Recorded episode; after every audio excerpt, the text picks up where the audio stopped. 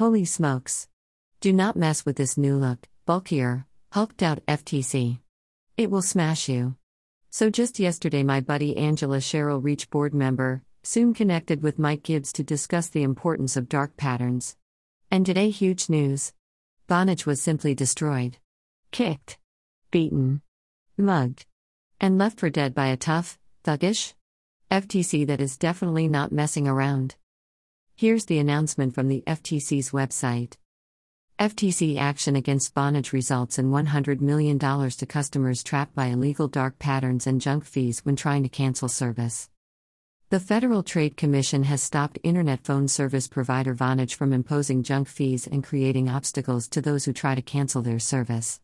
The FTC alleges that the company used dark patterns to make it difficult for consumers to cancel and often continued to illegally charge them even after they spoke to an agent directly and requested cancellation.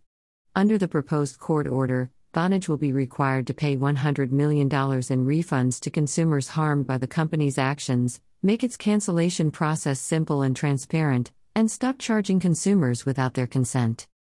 Today the FTC delivers on our commitment to protect consumers from illegal dark pattern tactics by companies that prevent consumers from canceling their services, said Samuel Levine, director of the FTC's Bureau of Consumer Protection. This record-breaking settlement should remind companies that they must make cancellation easy or face serious legal consequences. New Jersey-based Vonage, a subsidiary of Ericsson, provides internet-based telephone services, commonly known as Voice over Internet Protocol or VoIP, to consumers and small business. According to the FTC's complaint, the company bills their customers for these services on an automatic basis every month, either by charging a credit or debit card or withdrawing money from a customer's bank account directly. Consumer accounts ranged from $5 to around $50 each month, while business accounts could cost up to thousands of dollars each month. In many cases, the company signs customers up using negative option plans that begin with a free trial, but require the customer to take action to avoid being charged. The FTC's complaint alleges that while Vonage has provided numerous ways to easily sign up for their plans, it has made the cancellation process markedly more difficult, leaving consumers and businesses on the hook for services they no longer want. Vonage's practices, the complaint alleges, harmed consumers in numerous ways, specifically by eliminating cancellation options, despite allowing its customers to sign up for services online, over the phone, and through other venues. The complaint alleges that starting in 2017, Vonage made the decision to force customers to cancel only by speaking to a live retention agent on the phone.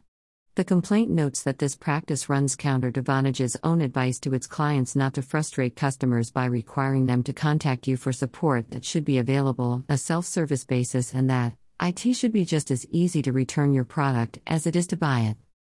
Making cancellation process difficult. In addition to forcing customers into one cancellation method, it made that method difficult.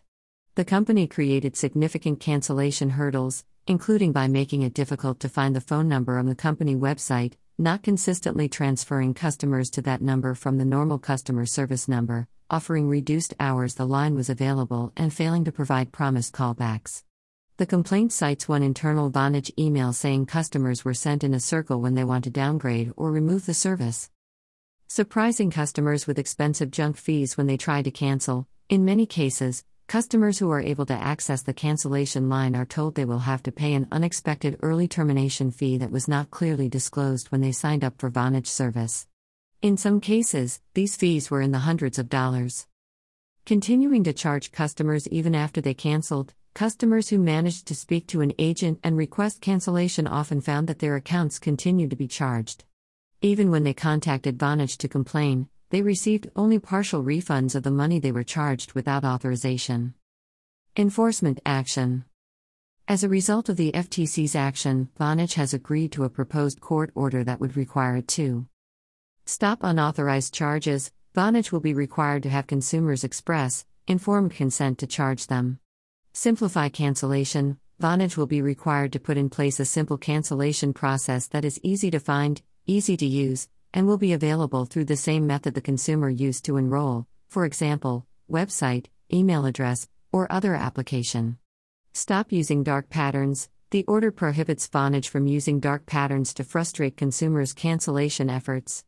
Be upfront with consumers about subscription plans. The order requires Vonage to be upfront with customers about the terms of any negative option subscription plans, including any action that must be taken to avoid being charged and timeline in which that action is required. Pay $100 million to be used for refunds. Vonage would be required to turn over $100 million to the FTC to be used to provide refunds to consumers. The commission vote authorizing the staff to file the complaint and proposed stipulated final order was 4-0. The FTC filed a complaint and proposed order in the U.S. District Court for the District of New Jersey. Holy moly. Warning shot across everybody's bow. No dark patterns allowed.